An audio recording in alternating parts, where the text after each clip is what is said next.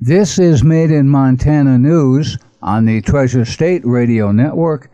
I'm Jay Scott. State health officials reported another 109 cases of the coronavirus on Tuesday.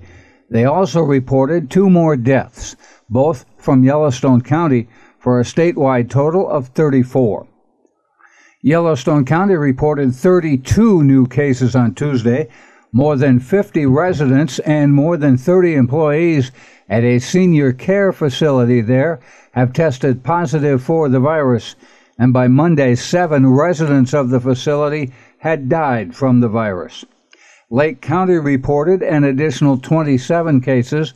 Gallatin County added 13, according to the state. The Bozeman Daily Chronicle reports that a meeting of the Board of Health in Bozeman to vote on a rule to require the use of face coverings in most indoor settings was postponed because more than 100 attendees refused to watch the proceedings from another room. They had to be there to stay below the cap on allowed gatherings. The in person meeting will now be a virtual only meeting on Friday at 7 o'clock. Flathead County added nine cases, Lewis and Clark added eight, Lincoln County seven more cases, Park and Sanders three each, the first cases from Sanders, Bighorn and Jefferson counties two each, Missoula, Ravalli, and Wibaux each added a single case. That was the first case for Wibaux. The state now has 1,034 active cases out of a total of 1,952 cumulative cases. There are 29 people hospitalized. While Helena officials are considering ending the placement of police in schools, the East Helena School District voted unanimously Monday to approve a first ever SRO for the district. A deputy from the Lewis and Clark County Sheriff's Office, Corporal Jeff Stoltz, will be paid about $60,000 a year in salary, with East Helena schools providing $25,000. The rest of the money will come from a state legislature fund for school safety. Sheriff Leo Dutton said the goal of the program is to establish connections between students and law enforcement and create role models. The goal is not necessarily focused on punitive punishment for students. Dutton also made the point that final authority would remain with the school and it wouldn't be a loss of control for the administration. Facing mounting criticism and several lawsuits, the Trump administration has rescinded a rule that would have required international students to transfer schools or leave the country if their colleges hold classes entirely online this fall because of the coronavirus pandemic. U.S. Immigration and Customs Enforcement announced the decision as a court hearing was getting underway on a challenge to the rule by Harvard University and the Massachusetts Institute of Technology. The suit brought by Harvard and MIT argued that the policy was created unlawfully and it contradicts previous guidance from federal immigration officials. The policy had drawn sharp backlash from higher education institutions, with more than 200 signing court briefs supporting the challenge by Harvard and MIT.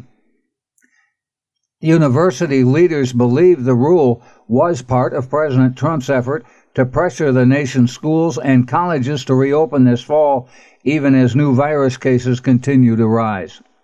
Some 150 students at the University of Montana and just under 650 at Montana State would have been affected had the rule not been rescinded and if the schools had gone to online classes only.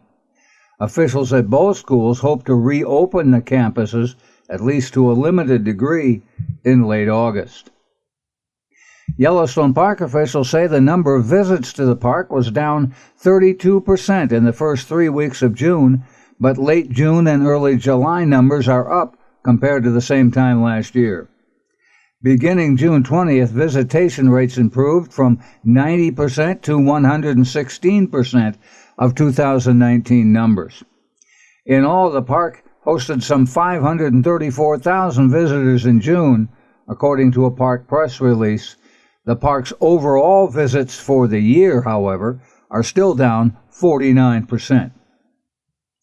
Wyoming Governor Mark Gordon said Monday that the death penalty may be one of many luxuries that we will no longer be able to afford, and Wyoming may implement a moratorium on the death penalty to save money as that state faces a budget crisis. Wyoming faces an $1.5 billion deficit due to economic fallout from the coronavirus pandemic and downturns in the energy industry. That's according to the Casper Star Tribune. Gordon is calling for a 20% reduction in state spending in the months ahead. Wyoming has no inmates on death row, but one inmate is in the pipeline. Dale Wayne Eaton killed Billings woman Lisa Marie Kimmell in 1988. Jurors convicted Eaton in 2004 of first degree premeditated murder felony murder, aggravated kidnapping, aggravated robbery, and first degree sexual assault.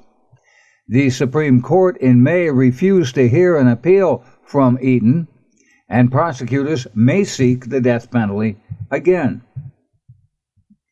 A federal appeals court ruled in 2014 that Eaton hadn't received appropriate representation and threw out his death sentence. Wyoming's last execution was in 1992. Officials at the Lolo National Forest have moved its fire danger to high, and campers are a big part of the reason. Public land employees have seen an increase in abandoned campfires. The Lolo National Forest reported 22 out of 23 fires prior to the 4th of July were human caused. As a result, forest visitors will begin seeing active patrols around campgrounds and other popular camping spots the public is encouraged to use camp stoves. If campfires are used, they should be contained, preferably within metal fire rings, and should not be left unattended.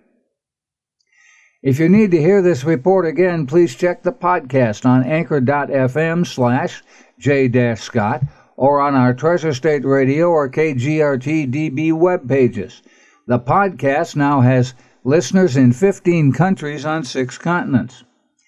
Made in Montana News is heard on the Treasure State Radio Network, including KMEH 100.1 FM in Helena, Elkhorn Mountains Radio in Jefferson County, Homegrown Radio in Bozeman, King West Radio in Billings, and Rescast Radio on the Fort Peck Reservation.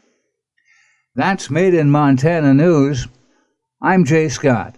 This is the Treasure State Radio Network.